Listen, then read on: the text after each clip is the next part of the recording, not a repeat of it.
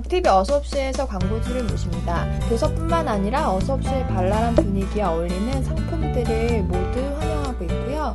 저렴한 비용, 최고의 효과. 어서옵시를 통해 한번 경험해보세요. 많이 연락주세요. 관련된 문의는 어, 윤 PD님께 연락을 드리면 돼요.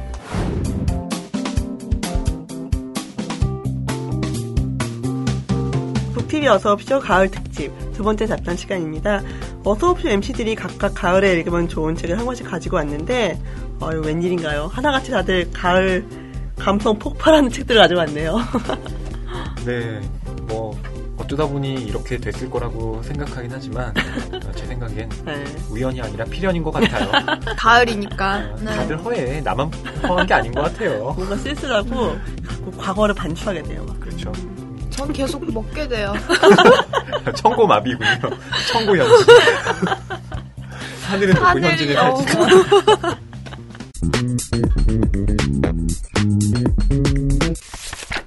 어, 가을이니까 가을과 어울리는 제 마음을 담고 있는 시 한 편 다는 못, 세- 못 소개해드리고요. 저작권 때문에. 3분의 2 정도만 어, 생략해서 네. 소개를 좀 해드릴까 해요. 음, 좀 읽어드릴게요. 네. 최승자 시인의 제목 개 같은 가을이 어, 최승자 시인의 그 이 시대의 사랑이라는 음, 이게 데뷔시예요 데뷔 시집인데 어, 그 안에 실려 있는 정말 어쩜 이렇게 제 마음을 잘 담고 있는지 제목도 개 같은 가을이 멍멍. 발음이, 발음이 세시네요. 예, 뭐, 어, 뭐, 시니까요. 음, 그냥 읽어주시면 될 것 같아요. 81년에 나온 네. 시집인데요. 어, 한 30년 가까이 지났는데도 이 감수성이 저한테 와닿더라고요. 어, 뭐, 몇 구절만 읽어드릴게요. 개 같은 가을이 쳐들어온다. 매독 같은 가을. 그리고 죽음은 황혼 그 마비된 한쪽 다리에 찾아온다.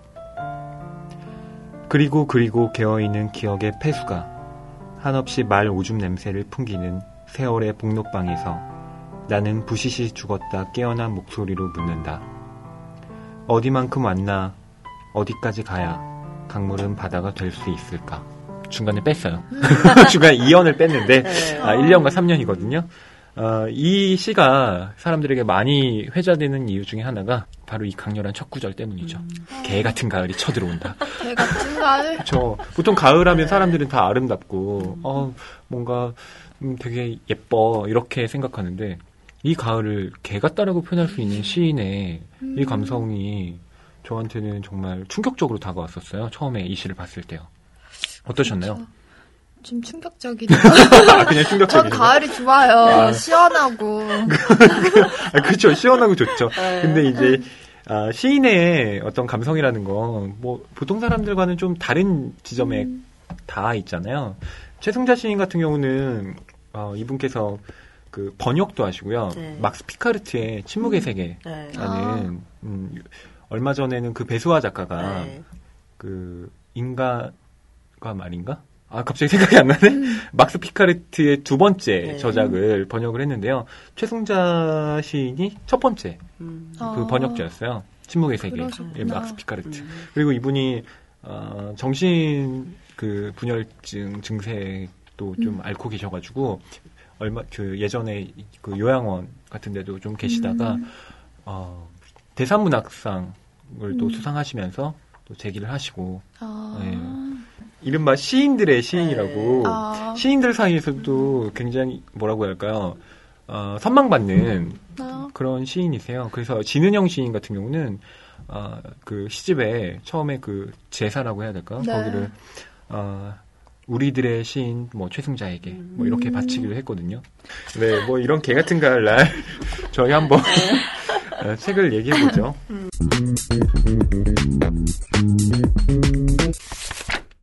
제가 오늘 가져온 책은 그 제임스 설트의 단편집 어젯밤이에요. 그 제임스 설트는 한국에서는 그 이소설집 어젯밤하고 장편인 가벼운 나날 그리고 부인과 함께서 음식 에세이 위대한 한 스푼 세모롭게 소개되진 않았는데 미국에서는 되게 살아있는 클래식의 반열에 오른 음. 그런 거장이라고 하더라고요. 뭐 저도 이책뭐 광고에서 아, 되게 유명하다 하도 그래서 얼마나 대단한지 읽어보자라는 그런 불순한 마음을 책을 읽기 시작했는데 한, 한 무대 읽으니까 아, 네, 알겠습니다. 하고 바로, 바로 속았어요. 음. 와. 아, 정말 좋더라고요. 뭐랄까. 되게 아무것도 아닌 문장 갖고 어떻게 이런 느낌을 낼 수 있지? 음. 그런 거 있잖아요. 대가들은 요리사 보면은 정말 단순한 재료로 어떻게 이런 맛을 만들었지 이런 느낌이 딱 들더라고요. 음. 어, 되게 간결하고 군더더기 없는 문장으로 되게 순식간에 상황과 사건, 인물을 절제된 내용과 스타일로 사사삭 소개를 해버리거든요. 어, 그러면서도 어, 그 순간순간에 남아있는 여운 같은 것들이 지금까지 읽어본 다른 책들에서는 느낄 수 없는 문자라서 되게 신선했어요. 음. 얼마 전에 신작이 가벼운 나날이었죠. 음. 어, 신영철 평론가가 네. 저한테 극찬을 한 책이었어요. 음. 그러니까 어. 가벼운 나날이 나오기 전에 아, 사석에서 만난 적이 있는데요. 네. 그때 이 가벼운 나날을 저한테 꼭 읽어보라고 정말 강력 추천을 하더라고요. 어. 그래서 저는 물론 아, 그래서 당연히 샀죠. 어, 나오자마자 샀고요. 네. 어, 보니까 이제 뒤에 추천사를 쓰셨더라고요. 아, 가벼운 네. 나날에. 음, 형철이 형 보고 계신가요?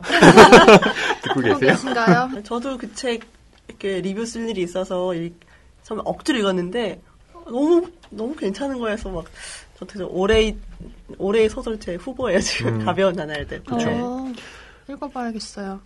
이 어젯밤을 소개하셨는데 네. 어젯밤 같은 경우는 이제 단편 소설들을 네. 묶어놓은 소설집이죠. 네. 음. 아무래도 좀 가을날 장편도 괜찮지만 이제 짤막한 단편들이 또 여운이 많으니까요. 음. 그런 느- 느껴보시라고 단편을 소개했는데요. 이 어젯밤은 제임스 설터가 80세 되던에 단- 발표한 단편집이에요. 10개의 짧은 얘기가 담고 있고요. 그 책을 담고 있는 관통하는 소재가 있다면 배신? 대신. 배신이라고 할 수 있는데 남부러울 거 없을 것 같은 평범한 중산층 부부 사이의 배신과 그 심정적 배신 같은 것들이 오랜 시간 쌓은 신뢰가 무너지는 순간들을 되게 절묘하게 포착해낸 단편들을 담고 있거든요. 음.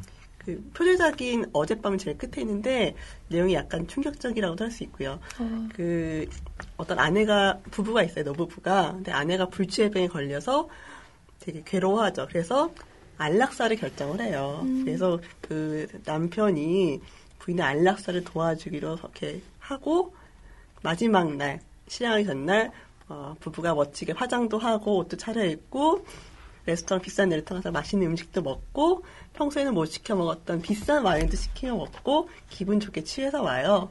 근데 이 두 부부만 간 게 아니라 두 부부의 젊, 친구인 젊은 여자 수잔나가 함께 하거든요. 음, 알고 봤더니 이 수잔나는 남편과 내연의 관계인 거죠. 어머, 예, 그래서 되게 막장 드라마에 제- 이 단짠한 문체로 막상 드라마가 많이, 쓰- 많이 담겨 있어요.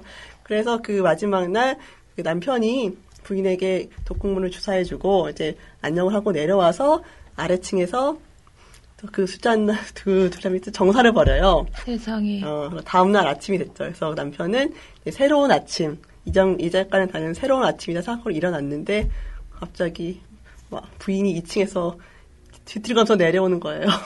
그 장면을 본 거예요? 아, 내려왔어요. 아니, 아, 그냥? 예, 예. 그러면서 이렇게 얘기를 하죠. 어, 마리트가 아내거든요. 마리트가 비틀거리며 계단을 내려오고 있었다. 얼굴에 한 화장이 굳었고 짙은 립스틱에 균열이 있었다. 그리고 이렇게 말한 이렇게 말하는 뭔가 잘못됐어요.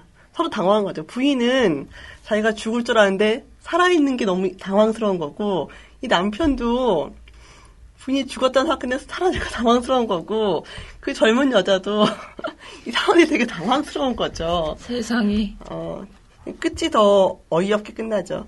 되게 이 황당하고 우스꽝스럽고 당황스러운 순간들이 그 세 사람 감정이 순식간에 터져 나오는데 수잔나는 방으로 가서 옷을 챙긴 후 현관으로 나갔다. 그게 수잔나의 월터의 마지막이었다. 그게 무엇이었든 두 사람 사이에 있던 건 사라지고 없었고 그녀는 어쩔 수 없다고 했다. 그냥 그게 전부였다. 이러고 끝나버려요. 아, 이런 얘기들이 어, 책에는 이런 배신의 순간들, 그리고 수많은 배신과 허위가 만드는 삶의 미세한 균열들, 그리고 그 균열 때문에 삶이 되게 고요하게 무너져가는 순간들을 되게 정밀하게 그려내고 있거든요. 어, 뭐, 그렇지 않아도 쓸쓸한 가을에 이 무슨 억가심적으로 이런 책을 소개하나 싶지만, 어, 뭐, 그, 제임스 설터 책들이 그런 순간들을 많이 보여내요. 그렇게 인생이 망가져버리는 그 순간들 있잖아요. 그런 순간들조차도 그 안에 빛이 있고 시가 있고 아름다움이 있다는 걸 보여주거든요. 그래서 읽다 보면은 되게 쓸쓸하고 허전하지만 또 뭔가 이것이 극강의 미다 이런 느낌이 들게 이러니까 가을날 이런 쓸쓸함 같은 것들을 느껴보는 것도 좋으실 것 같아서 추천해봤습니다. 음. 극강의 쓸쓸함을 경험하는 거죠. 음. 네. 어떻게 보면 제임스 설턴은 아이러니의 미학을 정말 잘 보여주고 있는 작가인 것 같아요. 뭐 아이러니라고 하는 게 쉽게 정의 내리자면 기대를 배반하는 일인 거잖아요. 우리가 어, 뭐 그러니까 A라는 어떤 그 원인이 있어요. 그러면 우리가 합리적으로 생각했을 땐 B라는 결과 당연히 나타나야 하는데 어, 그것과는 다른 뭐 C가 갑자기 딱 하고 우리한테 그 결과로서 보여지는 거죠. 근데 그게 어떻게 본다면 어, 전혀 우리가 예상하지 못한 일이 일어났다라고 하지만 사실은 그 C가 전혀 없는 것에서 튀어나온 것이 아니라 실제로는 잠재적으로 존재하고 있었던 것이죠. 그걸 우리가 보지 못한 것이고 혹은 알아차리려고 하지 않았을 뿐이지 실제로는 언제나 우리 곁에 말하자면 영혼을 잠식하고 있는 거죠. 네. 그렇죠. 어, 언제나 그 자체로 있어 왔다는 것. 그걸 이제 제임스 설터가 정확하게 보여주고 있는 것 같아요. 제임스 설터 다른 책 가벼운 나날들 뒤쪽에 신장집 평경가가 썼던 평문 중에 이게 있더라고요. 정확하다. 음. 이게 우리가 알 수 있는 가장 최고의 찬사라고 있는데 음. 어, 제임스 설터의 책은 정말 그런 소, 되게 정확하게 그려내요. 근데 음. 정확한 순간 정확하니까 너무 마음에 와닿는 이런 것들이 많거든요. 되게 막 너무 단순한 문장들 사이에서 어떻게 이런 것들 끌어올릴 수 있을까가 되게 음. 궁금해지는 문체라서 음. 한번 이, 이, 작가의 책을 한 페이지 정도 읽어보신 분들은 이 문체 매력에 빠져드실 거예요. 아. 네. 문장에 다 단문이긴 한데요. 여백들이 굉장히 많아요. 말하자면 한 문장과 한 문장 사이가 어, 굉장히 넓어요. 음. 그러니까 말하자면 그 어떤 심형 같은 게 가로 놓여 있다고나 할까요? 그러니까 정보를 제시해 주는 게 아니라 그 사이를 뛰어넘으로써 우리가 그 안에 엄청난 다양한 생각들을 하게 만들어요. 음, 좀 문장들이. 읽어주실 만한 구절이 그 있을까요? 그 책의 네. 첫 번째 단편인 해성이 바로 그렇거든요. 어떻게 보면 이 한 문장으로 모든 상황을 순식간에 정리해버리거든요. 필립은 6월 어느 날 아들과 결혼했다. 어, 바람, 구름이 끼고 바람이 불다가 나중에 해가 나왔다. 아델은 오른, 오래전에 결혼한 적이 있었지만 다시 흰색을 입었다. 굽낮은 하얀 구두가 굽낮은 하얀 구두에 엉덩이가 달라붙은 긴 하얀 치마, 얇게 비치는 흰 블라우스를 입고 그 안에 흰 브래지어를 했다. 목에는 담수 진주 귀걸이 이렇게 안 읽어지냐. 목에는 담수 진주 목걸이를 걸었다. 결혼식은 그녀의 집에서 했다. 이혼하면서 받은 집이었다. 우정을 굳게 믿는 그녀였고 친구들이 모두 참석했다. 집은 사람들로 북적였다. 되게 묘사가 디테일하네요. 뭐 무엇을 네, 입었고 이 딱 한 문장 사이에 네. 왠지 우리는 그 아들이 결혼했고 두 번째 결혼이었지만 천하처럼 똑같이 하얀색 옷을 입고 여전히 친구들이 많고 하는 상황을 해서 뭔가가 막 떠오르지 않았어요? 네. 이 여자의 과거라든가 이 상황들이 음. 이런 제임스 홀트 문장들이 그러니까 이런 느낌이 있거든요. 음. 정말 딱 한 문장만으로 그 여자의 그난 지난 과거가 한꺼번에 휘릭 지나가는 느낌이 와 있어요. 그 안에 이제 그 함축적인 의미를 네. 네. 잘 담아내는 문장이라고 할 수가 있겠죠. 음. 시 분명히 시는 아닌데 네. 정말 이런 의미에서 수사가 없는 시라고나 음. 할까요? 음. 어, 그런 문장인 것 같아요. 그래서 개인적으로는 아, 이 책에 대해서 약간 불만을 좀 갖고 있어요. 왜냐하면 네. 어, 이게 번역본이잖아요. 네. 근데 번역이 아, 저한테는 좀 걸리는 부분들이 많더라고요. 네. 아까 그 카메라 들어오기 전에 강, 강한 어조로 얘기해 주셨는데. 음. 물론 제가 이, 이 원문을 네. 제가 확인해 보진 못했어요. 음. 근데, 어, 생각보다 문장이 비문들이 좀 어, 번역문에 섞여 있는 것 같아서 읽다가 턱턱 걸리는 문장들이 있어요. 음. 그러니까 음. 제가 아까 아 이게 굉장히 시적인 어, 문장이에요라고 얘기를 했지만 시적인 문장이라고 읽기에는 어, 말이 안 되는 문장들이 간혹 섞여 있어요. 어. 그녀는 여전히 미모였다. 어. 이런 문장들. 음. 음. 원래 그녀는 여전히 미모를 유지하고 있었다. 음, 번역을 한다면 이- 뭐 이렇게 얘기를 해야 네. 되잖아요. 근데 그녀는 여전히 미모였다. 이건 이제. 그렇죠.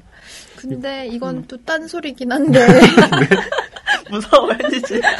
무슨 무슨 무슨 얘기야? 이 SNS에다가 네. 글을 올릴 때 일부러 좀 모호하게 네. 쓰기도 하거든요. 음. 그래서 뭐 이건 번역관 그 번역하시는 분은 소설을 그렇게 쓰면 안 되긴 하지만 예를 들면 사람들이 맥락상 이해는 할 수 있지만 이게 무슨 뜻인지는 모르겠는 뭐 일상에서도 시를 쓰는 거 그렇죠 그녀는 미모였다 뭐 이런 네. 아니 근데 이제 네. 한국어 문장으로 보기에는 네. 그건 그냥 비문이잖아요. 네. 그렇죠. 그렇죠 음, 전 현지 씨는 저는- 미모였다.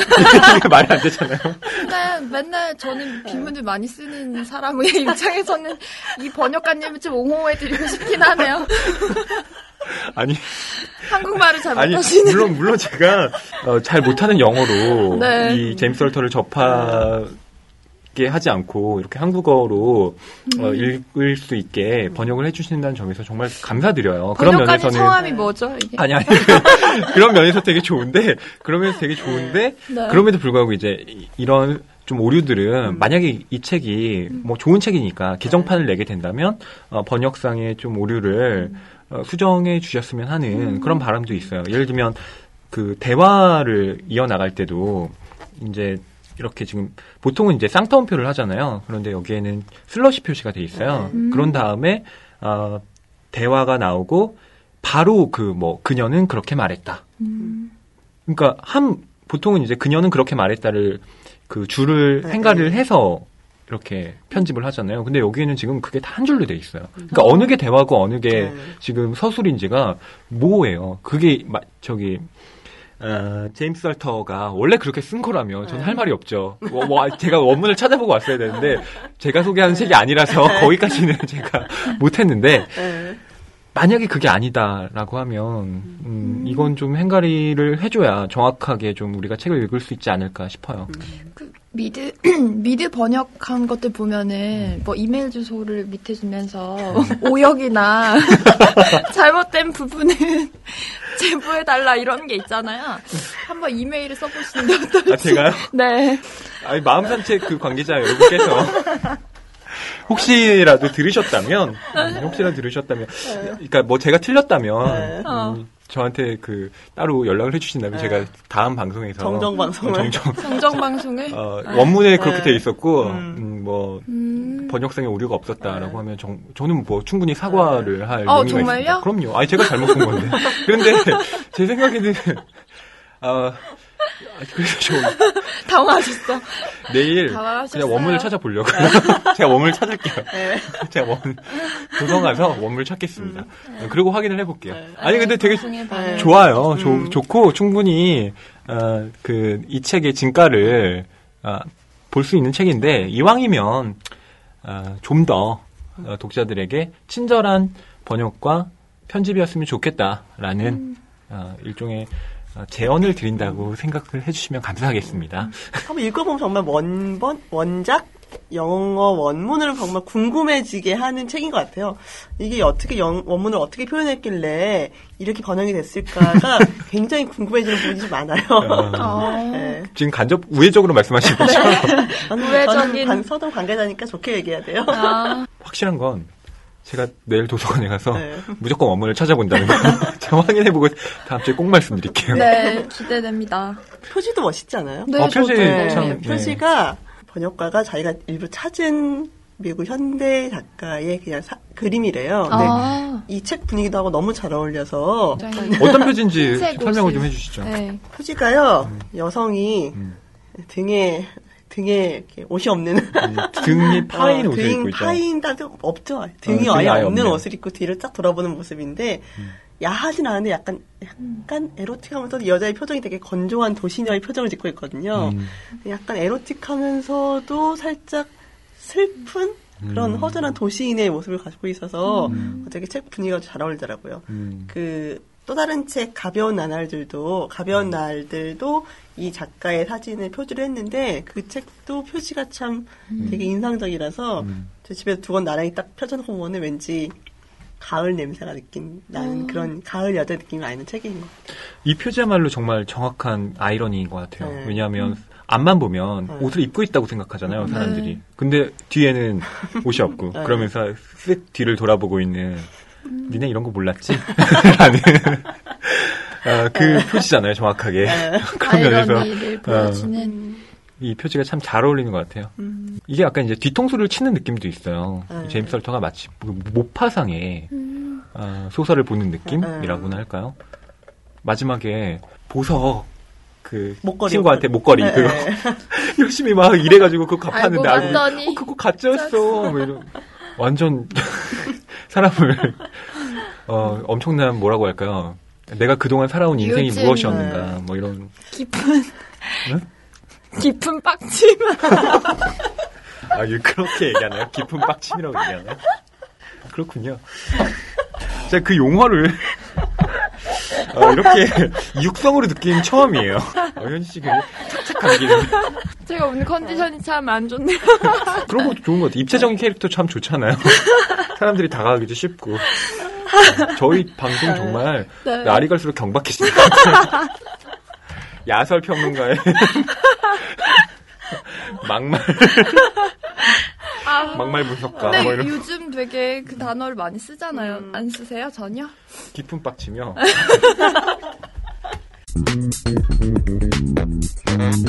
책 좋아하는 분들 모두 어서 오세요. 이곳은 북TV 어서옵쇼입니다. 네, 저는 무라카미 하루키의 영원한 스테디셀러죠. 어, 계속 잘 팔릴 것 같아요, 이 책은. 네. 음, 노르웨이의 숲 음. 가져왔습니다. 아, 이번에 새로 나왔죠. 전에는 상실의 시대였는데. 네, 상실의 시대라는 제목으로 어, 우리나라에 널리 알려졌었고요. 올해 음, 노르웨이 숲이 이제 새로 개정판으로 나왔는데요. 어, 번역자가 달라요. 음. 그 상실의 시대라는 제목으로 유유정 선생님이 번역을 문학사상사에서 한번 하셨고요. 그 이후에 이제 그 이몽빈 선생님이 음. 또 노르웨이 숲이라는 상하 버전으로 한번 또 냈었고 이번에 민음사에서 노르웨이 숲이라는 제목으로 어, 양억간 선생님이 번역을 해서 어, 나왔습니다. 제가 이 책을 가져온 이유는요. 어, 뭐 우리나라에 원래 알려진 제목이었던 상실의 시대라는 이 제목에서 알 수 있듯이 아, 노르웨이 숲을 읽으면 쓸쓸해요. 다 뭔가 다 떠나가는 것 같아 내 곁에서 뭐 이런 거 있잖아요. 가을이 뭐 흥이 뭐 풍요의 계절, 수학의 계절 이런 얘기를 합니다만 다른 관점에서 본다면 잎들이 다 떨어지고 이제 겨울을 준비하는 시기잖아요. 어, 그러면서 어떤 우리가 느끼는 그 허함 이런 것들도 가을이 주는 음, 그런 계절의 상실과 맞물려 있는 것 같아요. 그래서 어, 노래의 숲이 개정판이 나온 김에 이 책을 한번 다시 읽어보면 가을 느낌을 충분히 되새길 수 있겠다. 그리고 이 책 내용이 뭐 다 읽어보신 분들이 많으시겠지만 어, 지나간 옛사랑에 대한 얘기들이잖아요. 나오코. 네. 음, 그쵸? 그래서 이 책을 가져오게 됐습니다. 기존 번역서랑 좀 많이 다른가요? 음, 뭐, 당연히 내용은 같죠. 네. 내용 같은데, 아무래도 번역자의 그, 뭐, 역량이라고 할까요? 혹은 번역자의 차, 그, 차이에 따라서 이 작품이 정말 느낌이 달라요. 음. 제가 이몽민 선생님의 번역은 읽어보지 않았는데, 유정 선생님의 번역과 양억관 선생님의 번역을 두 개를 나란히 놓고 봤는데요. 확실히 양억관 선생님 쪽의 번역이 이번에 나온 거라서 그런지 몰라도 음. 훨씬 현대적이에요. 예, 뭐 예를 든다면 네. 레이코 그 음? 연상의 여자가 나오잖아요. 네, 음, 근데 여사님. 네. 어 근데 상실의 시대 그 유유정 선생의 번역본에서는 레이코 여사라고 나와요. 여사요. 여사예요, 여사. 그렇죠. 여사 님 뭐 이거 어, 제 별명인데.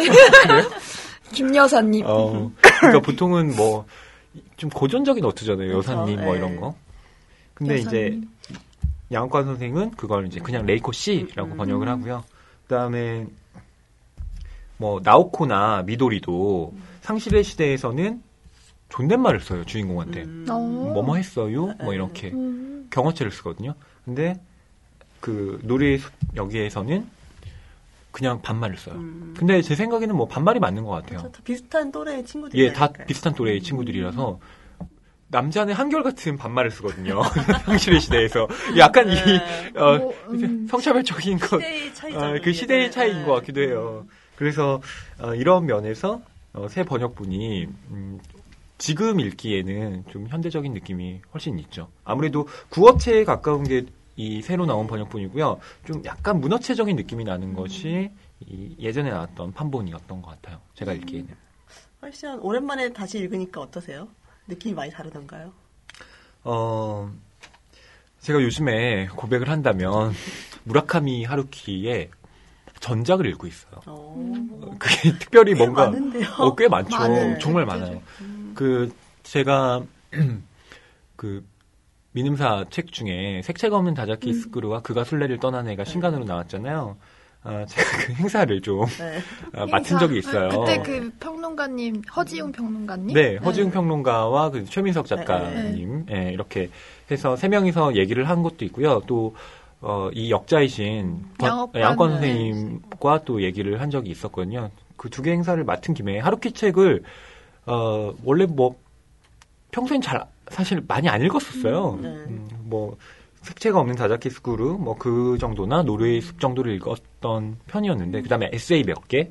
근데 어느 순간 그 행사를 준비하면서 하루키 책을 안 읽어본 것들을 이제 다 찾아 읽게 됐거든요. 어, 그러다 보니까 이 매력이 철철. 넘치더라고요. 어, 어떤 어. 매력이 있나요? 어떤 매력이 있느냐라고 물으신다면, 네. 음, 한 하루키가. 갖고 있는 네. 댄디함, 댄디함. 음, 이 댄디함이 아 물론 제가 댄디라는 게 아니고요. 그 댄디함이 어 저한테 굉장히 와닿는 부분들이 많았어요. 왜냐하면 그 흔히 댄디를 규정할 때 아, 그냥 옷 잘 입는 사람 정도로 우리가 흔히 인식을 하잖아요. 근데 그게 아니라 댄디를 보들레르가 정의를 내린 적이 있어요. 어, 어떻게? 시인 보들레르가 네. 어, 댄디는 어, 외면에 유행을 쫓는 것 같지만 실제로는 자기 나름의 엄격한 규율을 갖고 있는 사람이다. 어, 라고 정의를, 음, 정의예요? 한 적이 음. 있어요. 그의 그 책에서. 네. 그러니까 흔히 뭐 그 이렇게 시류에 휩쓸리는 사람들을 뭐 댄디 정도로 치부하지만 자기 나름의 내부적인 법을 지키고 있는 사람들이거든요. 근데 그게 왜 이 하루키 주인공들의 특징이기도 한 게 엄격한 거리를 항상 네. 유지해요. 음, 특별히 마음을 많이 주지도 않고요. 그 다음에 자기의 철저한 영역을 음. 지키면서 살거든요. 맨날 그래서 이 소설 주인공들 보면 아침에 수영하고요. 네. 그다음에 막 뭐 파스타 만들어 네. 먹고요. 본인이 또 그렇잖아요. 본인이 운동도 열심히 그렇죠. 하고. 음, 작가의 이제 라이프 스타일이 거기에 반영된 거겠죠. 그렇기도 하면서 여자가 이렇게 떠나가도요. 그 질척질척하지 않아요. 쿨한 어, 좀 약간 이렇게 그래 네가 날 떠났지. 하지만 이제 마음으로 또 그 은근슬쩍 또 많이 알쳐. 아, 알으면서도 그걸 이렇게 크게 내색하지 않고 그런 식의 어떤 음, 아 쿨함이 댄디함. 그렇죠 쿨함. 그런 댄디함이 어, 저한테 굉장히 여러 가지로 생각할 부분들을 음. 많이 제공해 줬던 것 같아요. 어, 제가 이제 하루키의 책들을 하나하나 다시 읽으면서 느끼게 된건 아, 하루키는 정말 음, 뭐 작품에 여러 가지 시도를 하기도 하고 하지만 일관된 정서는 변하지 않았구나. 네. 그러니까 이 사람이 소설을 30대 처음 네. 쓰기 시작하거든요. 근데 지금 나이가 60이 넘었어요. 그럼에도 불구하고. 어, 네. 그럼에도 불구하고 네. 무려 30년간 써왔던 이 소설의 기조들이 정서가 하나같이 일관돼요. 그것도 전 놀라웠어요. 네. 음. 이렇게 할아버지가 돼서도 그 할아버지라는 어. 느낌이 별로 안 들더라고요. 안 들죠. 네. 하루킬 할아버지라고 하면 이 방송을 들으시는 60대 분들은 아니 근데 흔히 이제 아니 네. 저기 우리 네. 사회에서는 60 정, 그러니까 60대의 나이가 되면 이제 노년층으로 네, 어르신이잖아요. 어르신으로 어르신. 이제 네. 얘기를 하잖아요. 왜냐하면 음. 60 이라는 나이를 기준으로 정년 퇴직도 많이 하기도 하고요. 네. 이미 사회적인 활동이 이제 다 종료된 상태라고 지금 사회적으로 규정을 하는 거잖아요. 음, 그런 면에서 지금 하루키가 갖고 있는 이 감성들이요. 굉장히 놀라워요. 음. 그리고 어쩜 이렇게 어 그 성욕이 왕성하신지 그 성적인 부분들이 네. 그러니까 성욕이 왕성하다는 게 제가 뭐 이 하루키가 그렇다는 게 아니라 네. 소설 주인공들이 네. 다 그래요. 어, 역시 읽는 재미가 느껴지죠. 야설 평론가. 아니 노래의 숲을 제가 고3 때 읽었어요. 처음에 음. 상실의 시대로. 근데 근데 그때 어, 정말 놀라웠어요. 저도 어. 이 책 되게 야했던 책으로 기억나요. 네. 어 그래서 아니 어, 좀 이렇게 어, 이래도 되나? 남자가 이래도 되는 거야? 이런 식의 생각을 하게 만들었던 거기도 하고 그런 면에서 저희 스무 살이 아, 이 책이 없었다면 좀 달라지지 않았을까. 다른 책을 조금 의미심장 한데. 네. 제가 상실의 시대를 읽지 않았다면 네. 조금 더 모범적인 삶을 살지 않았을까. 어머 아, 내가 좀 모범적인 청년이 되지 못한 이유 중에 하나가 모범적인 청년이시잖아요. 아? 노코멘트 하죠. 얘기하지 못할 뭔가 있네요. 음, 아 궁금합니다. 네. 그래서 노래의 숲에 대한 얘기를 조금 하자면요. 어, 하루키가 이 책을 나- 원래는 남부 유럽에서 썼다고 해요. 음, 그래서 이국적인 느낌이 좀 드는 것 중에 하나가 하루키가 워낙 외국 생활을 오래 하기도 했고 그런 측면에서 어, 알게 모르게 그 이른바 그 외국적인 음, 그런 정서들이 이 안에 틈입해 있고요. 또 제목에 대해서 얘기를 한다면 왜 상실의 시대였는데 노래의 숲인가? 네. 음, 뭐 이런 식의 궁금증을 좀 가지실만 하잖아요. 근데 이 제목에 대해서도 굉장히 많은 해석들이 있어요. 네. 음. 그러니까 처음에 이 주인공이 과거를 회상하게 되는 계기가 비틀즈의 노르웨이의 숲을 들으면서 이제 과거를 추억하게 되거든요. 근데 그 노르웨이 숲을 이제 그 비틀즈의 노래를 따서 만든 제목이다. 뭐 당연히 이제 그렇게 생각을 하겠죠. 근데 비틀즈의 노래를 보면요. 이 노르웨이 숲이 아 그렇게 서정적인 노래가 아니에요. 어, 따지고 보면. 들으면 약간 신나네요, 그리고. 어. 신나는 노래. 어. 이게 배경음악으로 좀 넣어주시겠죠, 피디님?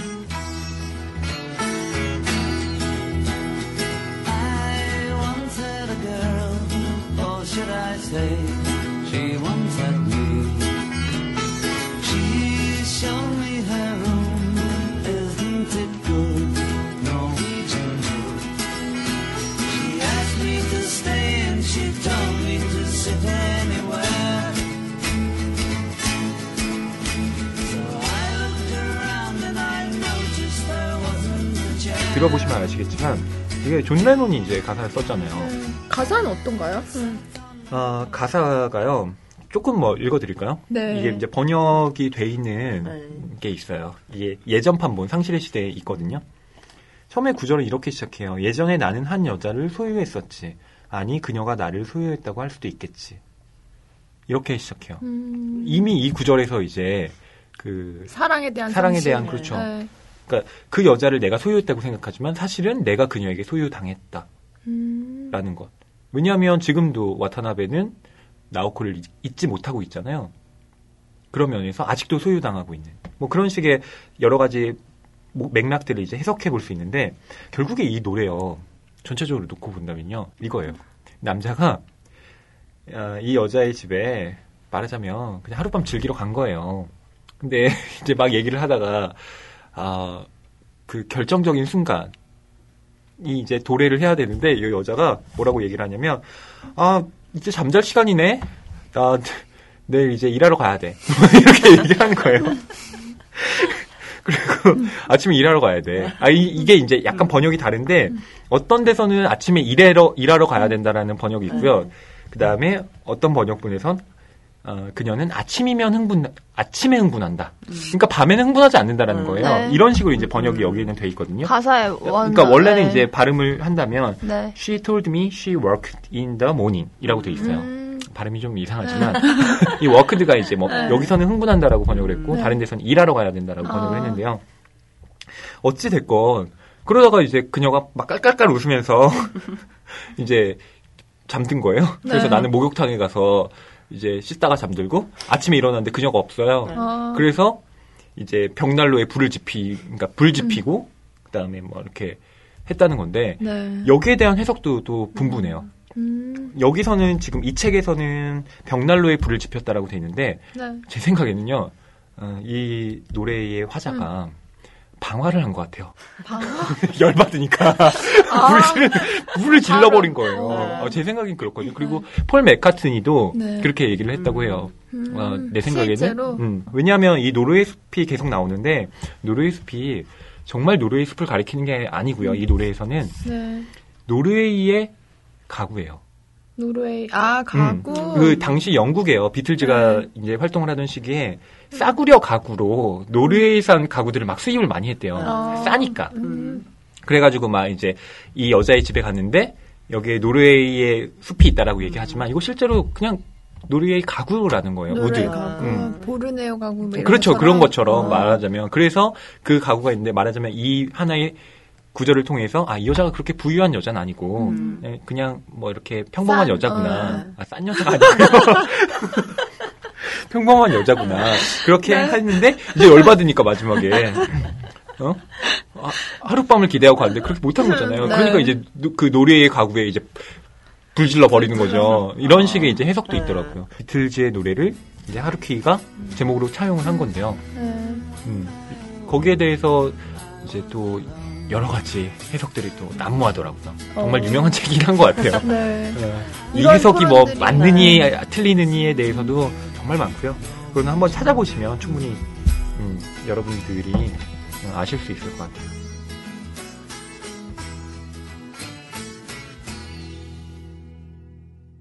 그리고 또 한 가지 여기에 관련된 에피소드를 말씀드린다면 하루키의 장편들이요 단편을 개작한 경우들이 많아요. 아. 음, 단편을 쓰다가 네. 아 이거 장편을 쓰면 괜찮겠는데 뭐 이러면. 갑자기 이제 장편이 어느 순간 나오면 어머. 어 그게 단편에 있었던 얘기들인 거예요. 아. 그래서 이 노르웨이 숲도 원래는 반딧불이라고 음, 그 단편이. 있어요. 뭐 개똥벌레죠. 네. 반딧불이 개똥벌레. 근데 이 노르웨이 숲에 있는 2장과 3장이요. 거기에 있는 내용들, 단편에 있는 음. 내용들과 굉장히 많이 유사해요. 음. 어. 음, 그냥 주인공 이름이 1타 2피. 어, 그렇죠. 말하자면 그런 거죠. 그래서 하루키가 어, 1타 2피를 정말 잘 써요. 어. 어, 그런 모티프들이 정말 많이 나타나고요. 줄거리를 말씀을 굳이 네, 음, 많은 안 분들- 드려도 네. 되지 않을까요? 줄거리는 뭐 많은 분들 아실 이미 것 알고. 계시잖아요. 네. 음. 아 그리고 뭐 이 책을 왜 가을에 어울릴 만한 책으로 갖고 왔느냐라고 물으신다면 뭐 아까 상실에 대한 얘기도 그렇고요. 어, 처음에 서두가 그래요. 이게 이제 1980년대 중반에 37세의 와타나베 도루가 비행기 안에서 비틀즈의 노르웨이, 노르웨이의 숲을 들으면서 이제 1969년에 가을로 그 회상에 잠기게 돼요. 그 계절적 배경. 그렇죠. 1969년 가을로. 이거 연관 일부러 지으신 거 아니고? 어, 아니에요. 진짜 가을로 가요. 그래서 그러면서 거기서부터 아. 시작을 해요. 음. 소설이. 아. 그런 면에서 아, 이 가을의 문턱에서 노래의 숲을 한번 들으면서 과연 내 20대의 가을은 어떠했는가를 반추하기에 더없이 좋은 소설이 아닌가 싶기도 하고요. 그리고 당시에 일본의 상황을 놓고 본다면 이거 되게 재밌는 게 1960년대에서 80년대까지가요. 그러니까 90년대 이전까지가 일본 경제의 최대 호황기였어요. 아시다시피 90년대 어, 네. 버블 경제 때문에 이제 일본이 거의 제로 성장률 시대에 돌입을 하게 되잖아요. 그런데 이제 하루키가 작품을 썼던 그리고 하루키의 20, 20, 30대가 머물고 있는 이 공간이 이 시간적 배경들이 어, 일본의 음. 가장 좋았던 시절이라는 음. 거죠. 그럼에도 불구하고 이 개인들이 갖고 있는 엄청난 내면의 공허함들이 어, 인간이 결코 경제적 동물일 수만은 없다라는 걸 역설적으로 드러내는 것 같아요. 그리고 뭐 여기에 하루키가 이제 어, 노래의 숲에 대해서 이런 소개를 해요. 자기 스스로 뭐라고 얘기를 하냐면 사람을 진실로 사랑한다는 것은 자아의 무게에 맞서는 것인 동시에 외적 사회의 무게에 정면으로 맞서는 것이다. 라고 얘기를 하거든요. 그러니까 여기서 뭐 전체적으로 많이 드러나진 않지만 당시의 학생 운동이라든가 사회적인 문제들과 그다음에 이 사랑의 문제들이 동시에 엮여 들어가거든요. 그런 면에서 이 노르웨이 숲이 갖고 있는 자전적 모티프라고 할 수 있는 이 소설이 갖고 있는 함의가 그렇게 단순하지만은 않은 것 같아요. 음, 사랑의 의미를 어떻게 어, 사회적으로 확장시킬 수 있는가도 충분히 이 소설을 통해서 얘기해 볼 수 있는 것 같기도 하고요. 어, 재밌는 건 그 일본의 뭐 가장 유명한 비평가라고 할 수 있는 가라타니 고진이라고 있어요. 네. 근데 가라타니 고진은 하루키에 대해서 굉장히 냉소적이에요. 제가 또 어떻게? 이책 준비하면서 네. 가라타니 고진의 평문을 읽어봤거든요. 역사와 반복이라는 책에 음. 어, 무라카미 하루키의 풍경, 뭐 1973년에 핀볼에 대해서 쓴 책이 있는 네. 그 글이 있는데 거기에서 이제 무라카미 하루키한테 이렇게 얘기를 해요. 무라카미의 나는 무의미한 것에 이유 없이 열중해 보임으로써 의미나 목적을 가지고 무언가에 열중하고 있는 타인을 깔보는 태도에 존재하는 초언론적 자기 의식이다. 문장이 좀 어렵죠. 하지만 그 안에 숨어 있는 그, 그게 이 보이네요. 비판적 할 말들이 보이죠. 그 하루키, 날카롭네요. 어, 하루키에 대해서 가라타니 고지는요 네. 정말 큰 평가를 하지 않아요. 음. 어. 고평하지 않아요 결코. 네. 그래서 그 하루키가 가라타니 고진에 대해서 쓴 또- 짧은 단편 소설이 있어요. 아, 그래요? 진짜로 있어요. 헐고. 그래서 그거 되게 네. 웃겨요. 네. 보면 정말 제목은 가라타니 고진이에요. 소설 네. 제목이. 네. 근데 내용을 놓고 보면 이게 정말 뭐야? 뭐 이런 생각이 들 정도로 네. 거의 뭐라고 할까요? 허무개그를 보는 듯한 그런 작품을 하나 썼더라고요. 제가 제목이, 보면서 제목이 뭐라고요? 그냥 제목이 가라타니 고진이에요. 그래요? 네. 어. 제 소설 제목이요. 사람의 이름, 평론가 의 이름. 네. 아니, 그, 그래서, 아, 이 두 사람이 정말 사이가 안 좋구나. 그런 걸 보면서 느끼게 됐고요. 한 명은 평론으로서 이렇게 혹평을 하고요. 한 명은 소설로서 그렇게 아, 아, 하는데. 그러면 그, 그 작품에 한해서만 그렇게 싸우시는 거예요? 아니면 아니, 아, 이미 이렇게 서로 교류가 별로 없어요? 없으시죠. 아, 네, 별로 예전에. 없고요. 아. 어, 가라타니 고진이 근대 문학의 종언이라는 유명한 태제를 제출한 그 네. 학자기도 하거든요. 아. 근데 이제 시쳇말로 그런 얘기를 해요. 가라타니 고진이 근대 문학의 종언을 얘기한 건 하루키 때문이다라고 얘기를 많이 해요. 하루키가 이렇게 잘 팔리는 거에 대해서 고 아니다. 이건 아니다. 이건 이건 근대 문학의 종말이야라고 아, 얘기한 것도 근대 문학의 정말 음, 그래서 그 뭐 실제로 하루키에 대해서도 우리나라에서도 정말 다양한. 네. 평가들이 오고 가요. 평론가들 사이에서. 그 소설 나오고 나 신작 나오고 나서도 음. 그 신문 칼럼으로 음. 되게 의견이 분분하고 막 네. 그랬었잖아요. 그렇죠. 네. 음, 하루키 근데 저는 분명한 건 뭐 하루키가 뭐 좋은 작가다 혹은 뭐 좋지 않은 작가다 이런 식으로 나누는 건 이제는 별 의미가 없는 것 같아요. 음. 왜냐하면 어, 제가 읽어본 바 그리고 어, 독자들의 지지 그 다음에 평단의 지지라는 것들이 이미 하루키라는 작가를요 좋고 나쁨의 그 대상으로 놓기에는요 너무 커졌어요. 노벨 문학상 1위 후보로 이미 네.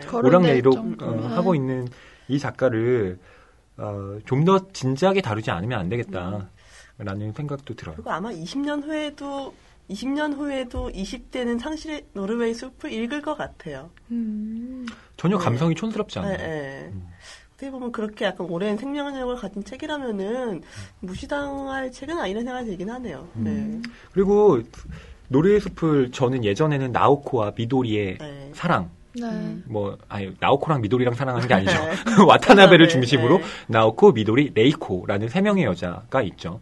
근데 제가 이번에 다시 읽으면서 좀 초점을 뒀던 부분은 다른 보조 캐릭터들이에요. 음. 이른바 이 소설에서는 특공대로 번역이 되어 있는데 예전 소설에서는 돌격대. 음. 돌격대 굉장히 재밌어요. 캐릭터가 아침에 일어나서 라디오 체조를 막 해요. 6시 반에 기숙사에서. 그래서 막 찜뛰기를 막 해요. 쿵쿵쿵쿵 하면서. 근데 와타나베는 막 자고 있잖아요. 아, 어, 근데 그래서 와타나베가 제안을 해요. 너 옥상에서 가서 하면 안 되겠냐. 나 잠 좀 자야겠다. 이러니까 아니 옥상에서 하면 그 밑에 있는 학- 친구들이 시끄러워할 거야. 여기는 1층이잖아. 그러니까 여기가 괜찮아. 그러면 제발 그 뜀뛰기만이라도 생략을 해줬으면 좋겠다. 아. 그러니까 그 돌격대 아니 저기 특공대가 그렇게 얘기를 해요. 나는 체조를 할 때 순서를 하나라도 빼놓고 하면 다시 할 수가 없다고. 그러니까 무조건 처음부터 끝까지 반복해야 된다고. 그런 얘기를 막 하고요. 아, 음, 그리고 왜 남학생들 기숙사에는 그런 거 있잖아요. 여, 그, 막 포르노 사진 같은 거 이렇게 막, 응? 걸어놓기도 네. 하고 그러는데, 어, 특공대는 그, 운하 사진. 이런 거 있잖아요. 그런 걸 막 이렇게 걸어놔. 운하. 이렇게, 어, 그런 걸 막 이렇게 걸어놔요. 그래서 이제 막, 사람들이 되게 이상하게 생각하잖아요. 그래서 주인, 사람들이 막, 아, 특공대는 저걸 보면서 자위를 하냐. 그런 얘기도 하고. 그러니까, 그럼 우리 실험해보자. 그래서 막, 그 사진을 떼어내고, 그 특공대 모르게 샌프란시스코 금문교를 막 이렇게 붙여놓기도 하고 그럼 과연 저걸로도 할 수 있을까? 막 이런 식으로 그럼 막 특공대가 혼란스러워하는 거예요. 도대체 누가 이런 짓을 하는 거지? 막 이러면서 진짜 예전에 읽어서 그런 디테일한 얘기들은 네, 저도 정말 기억이 안 그래요? 나요. 새로운. 얘기 네, 너무 재밌어요. 이렇게 네. 그러니까 이걸 네. 한번 다시 읽어보시면 네. 그리고 소소한 그 유머스러운 부분들도 굉장히 많고요. 네. 그다음에 나가사와 선배 네. 위대한 개츠비를 네. 세번 읽은 친구라면 네. 나랑 어, 뭐 친구가 될 수 있지. 음. 뭐 이런 얘기를 다시 한번 보는 네. 재미. 그다음에 어. 나가사와 샘 선배가 얼마나 여자를 잘 음. 꼬시는지에 대해서도 어. 정말 이 남자 재수 없어요. 읽다 보면 이렇게 쉽게 네. 여자를 꼬실 수 있단 말이야. 음. 어, 개인적으로는 약간 부러웠던 부분들이 있어요. 그 노래의 숲을 네. 읽으시면서 비틀즈의 노래의 숲을 음. 같이 틀어놓고 있는 것도 사실 그 재밌거든요. 어. 진짜 흘러나오면서 네. 이게 어 내가 와타나베가 된 기분이야 막 이런 걸 느끼실 수 있어요. 네. 저도 그래봤거든요. 근데 진짜 나오코가 마치 정말 제 연인이었던 것처럼 그렇게 픽진하게 와닿더라고요. 어. 음. 그리고 여기에 뭐 여러 가지 음악들도 많이 등장을 하는데요. 그런 것들도 직접 이렇게 찾아서 음. 듣는 재미라고나 할까요? 그러면 훨씬 더 독서를 깊이 있게 할 수 있고요. 하루키 수필집 보면은 음악 CD만 또 따로 만들어서 네, 그런 것도 있어요. 하죠. 음. 하루키 책은 그런 재미가 있어요. 정말 책과 함께 음악이라든가 약간 라이프 스타일에 약간 엿본 느낌이 있어서 어, 책을 그냥 감성도 있지만 재미도 있는 책일 것 같아서 같이 오랜만에 읽어보면 같이 읽어보고 싶네요. 저도. 음. 그러니까 이런 책을 읽으실 때는 낮에 도서관에서 정주하고 보는 것보다는요. 음. 가을 밤에 그 음악 뭐 비틀즈라든가 혹은 여기 나오는 뭐 재즈라든가 이런 걸 틀어놓고요. 맥주. 옆에는 맥주. 맥주. 그렇죠. 하루키 하면 맥주거든요. 맥주 마시면서 읽어야지. 예. 그렇게 좀 편안한 자세로 소- 소파에서 그렇게 보시면 이 노르웨이 숲을 정말 잘 읽는다고 생각해요, 저는.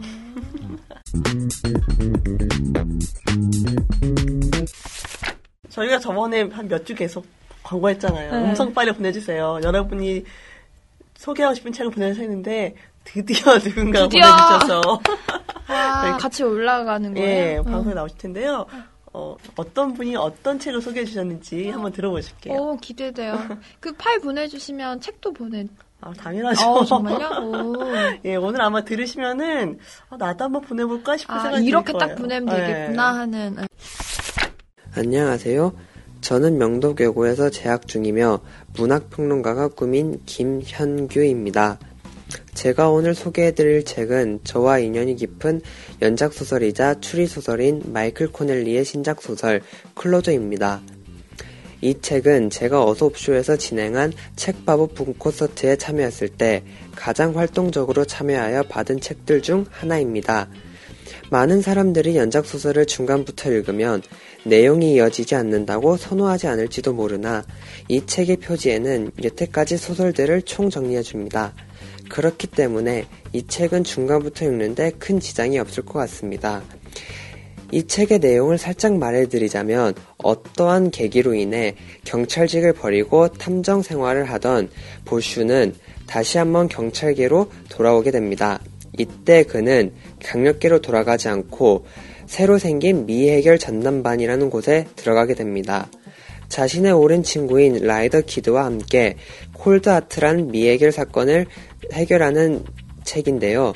이 책은 제가 여태까지 읽었던 추리소설 중 가장 스토리가 탄탄하고 흥미진진한 책인 것 같습니다. 만약 기회가 된다면 여태까지 나온 또 다른 책들을 쌓아두고 읽고 싶습니다. 지금까지 책 리뷰를 했던 김현규입니다. 책 좋아하는 분들 모두 어서 오세요. 이곳은 북TV 어서 옵쇼입니다. 현지 씨는 어떤 책 가지고 오셨어요? 아, 저희 오늘 되게 가볍게 읽을 만한 책을 가져오라는 게 주제였죠? 아닌가요? 아니요. 오늘 가을에 읽을 네. 만한, 네, 가을에 읽으면 좋은 책이 오늘 주제인데요. 저는 템테이션을 가지고 왔어요. 어, 더글라스 케네드 책이네요. 네, 제가 좋아하는 작가 더글라스 케네디의 책인데요. 이 그 방금 그 박수진 기자님께서 어젯밤이라는 책을 오늘 소개해 주셨는데 이 작가 작가인 더글라스 케네디의 자전 소설이다라는 느낌이 좀 들기도 했어요. 이 책의 주인공이 시나리오 작가예요. 그래서 헐리우드에서 무명으로 11년 동안 밤에 글을 쓰다가 그 RFT라는 방송국에 보낸 그 시나리오가 대박이 나면서 스타 작가로 자리매김을 하게 돼요. 그래서 그 해 에미상을 받기도 했고요. 근데 어느 날 갑자기 찾아온 그 성공이 또 어느 날 갑자기 또 실패로 다가오면서 정말 어, 아무것도 남지 않게 되는 상황에 직면하게 되는데요. 그래서 이 책 속에서는 계속 한 번 성공은 영원한 성공으로 기결되지 않는다라는 그런 내용을 볼수 있도록 그 유혹 속에서 이 작가가 직면하는 모습들을 디테일하게 그려내고 있는데요. 이 더글라스, 더글라스 케네디가 내는 책마다 엄청난 인기를 저 나오는 족적 베스트셀러가 되고. 네. 그러면서 이제 본인이 어떻게 자기의 그 마인드 컨트롤을 하는지 또 그 헐리우드의 세계는 어떨까 하는 그러한 그 상상을 하게끔 하는 책이어서 이 작가가 그동안 책을 많이 냈어요. 근데 네. 빅픽처라는 소설에 다들 못 미친다라고들 음. 얘기를 했는데 이 책에 대해서는 많은 사람들이 아, 정말 재밌다. 네, 그런 평들이 SNS 상에서도 많이 오고 가는 그 책이었고요. 그리고 그 한마디로 어느 날 갑자기 휙 올라갔다가 정말 휙 내려오게 아. 되는 작가의 이야기인데요. 근데 그 내려오게 된 왜 이 사람이 한 번에 망하게 됐을까를 얘기를 해드리면 어떤 기자가 이 사람의 시나리오는 그 표절이다. 라고 하면서 정말 끈질기게 비판을 하거든요. 그 우리나라에 되게 유명한 또 가수 타블로가 정말 딱 아, 매장당하다시피 하는 그런 과정들이 보이게 가지게 되는데요. 근데 알고 봤더니 이 사람을 시기했던 재벌이 이 사람을 아예 그 매장을 시키기 위해서 그 기자를 고용하게 되고 그 기자가 일부러 이 사람을 망가뜨리기 위해서 악의적인 기사를 냈군요. 네 그런 내, 내용으로 진행되는데요. 이렇게 말씀드리면 되게 막장의 단순한 드라마 같지만 중간 중간 이제 등장하는 얘기들이 예, 재미가 있어요. 템테이션이라는 제목이 유혹이라는 뜻이잖아요. 네. 음, 그래서 이 가을과 이 유혹이 연관이 있다고 생각해서 아, 갖고 오신 거죠? 아. 그런 이유가 있었나 싶네요. 네, 그런 아? 이유도 있고요. 저는 사실 이 책의 결론이 굉장히 마음에 들었어요. 그래서 마지막에 결론은 일을 열심히 하자. 이런 되게 생산적인 고도 마음을 다스릴 수 있는 그런 내용이에요. 아 가을에도 일을 열심히 하자. 네, 가을에도 일을 열심히 하자. 가을하지 말고 일 열심히 하자. 아, 계절과 상관없잖아. 그냥 사계절 내내 열심히 일하시는 거 아니에요?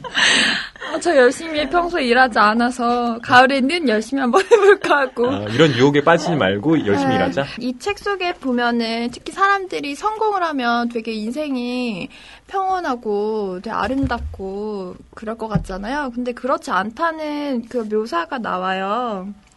어, 한번 그 성공하면 삶은 더 복잡해진다. 아니, 더욱 복잡해지기를 바라는지도 모른다. 더 큰 성공을 거두기 위한 갈증에 자극을 받으며 더욱 매달려야 하기 때문이다. 본인이 작가로 성공하게 되면서 불륜을 저지르게 되고 불륜을 저지르면서 본인이 원래 있던 딸과도 연락을 할 수 없게 돼요. 그러면서 끝없는 소송을 하게 되는데 그래서 굉장히 현실적인 얘기들이 중간중간 이제 묘사가 되어 있는데 본인이 잘 나갔을 때는 뭐 부자들이 파티에도 초청을 하고 뭐 이런 행사들에 나, 다, 이렇게 불려 다니고 여자들도 막 좋다고 하고 비서도 다정하고 그러다가 하루 아침에 사람들이 돌변을 하는 거예요. 여기에 그 사자성어들이 네. 정말 잘 적용될 수 있는 책인 것 같아요. 어떤 들면 사자성어요? 네. 뭐 그런 거 있잖아요. 조광조처 버린 놈 치고 잘된놈 하나 없다. 뭐 이런 거. 오, 진짜 맞는, 네. 조광지처라는 게 그런 거잖아요. 이게- 어려울 때, 네. 어? 그, 함께 하는 그 부인이 있었는데, 음. 지금 이 소설의 주인공이 시나리오 작가로 성공하면서 그 부인 버리고 지금 그쵸. 그 회사에 이사던가요? 그 미모의 네. 여성과 교제하자 네. 말, 말하자면 네. 어, 부인을 그렇게 내팽겨치는 거잖아요. 아, 그런 교훈을 얻을 수 있는 책이에요. 조강지쳐 버린 놈.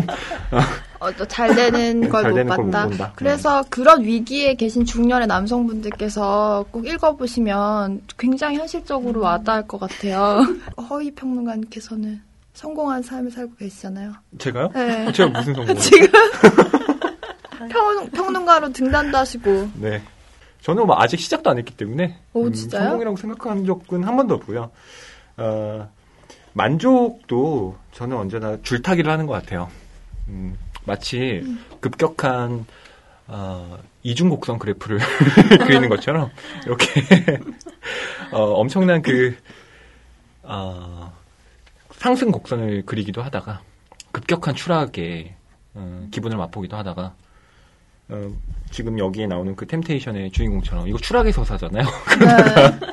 어느 순간 이제 네. 자기의 삶을 긍정하기 시작하면서 음. 다시 또 이렇게 조금씩 조금씩 위로 올라가는 그런 서사인데 어, 그런 면에서 지금 저의 삶과 음. 맞닿아 있지 않을까. 제가 그 아래 꼭 읽어봐야 하는 책이 아닌가. 네. 현 씨가 이 책을 저를 읽으라고 갖고 오신 것 같아요. 아, 전 더글라스 케네디 책을 네. 사실 읽어본 적은 없거든요. 아. 네, 되게 사람들이 많이 좋아하고 네. 재밌다고 해서 음, 한번 도전해볼 생각이긴 한데 네. 요즘 저희 프로젝트가 베스트셀러 읽기거든요.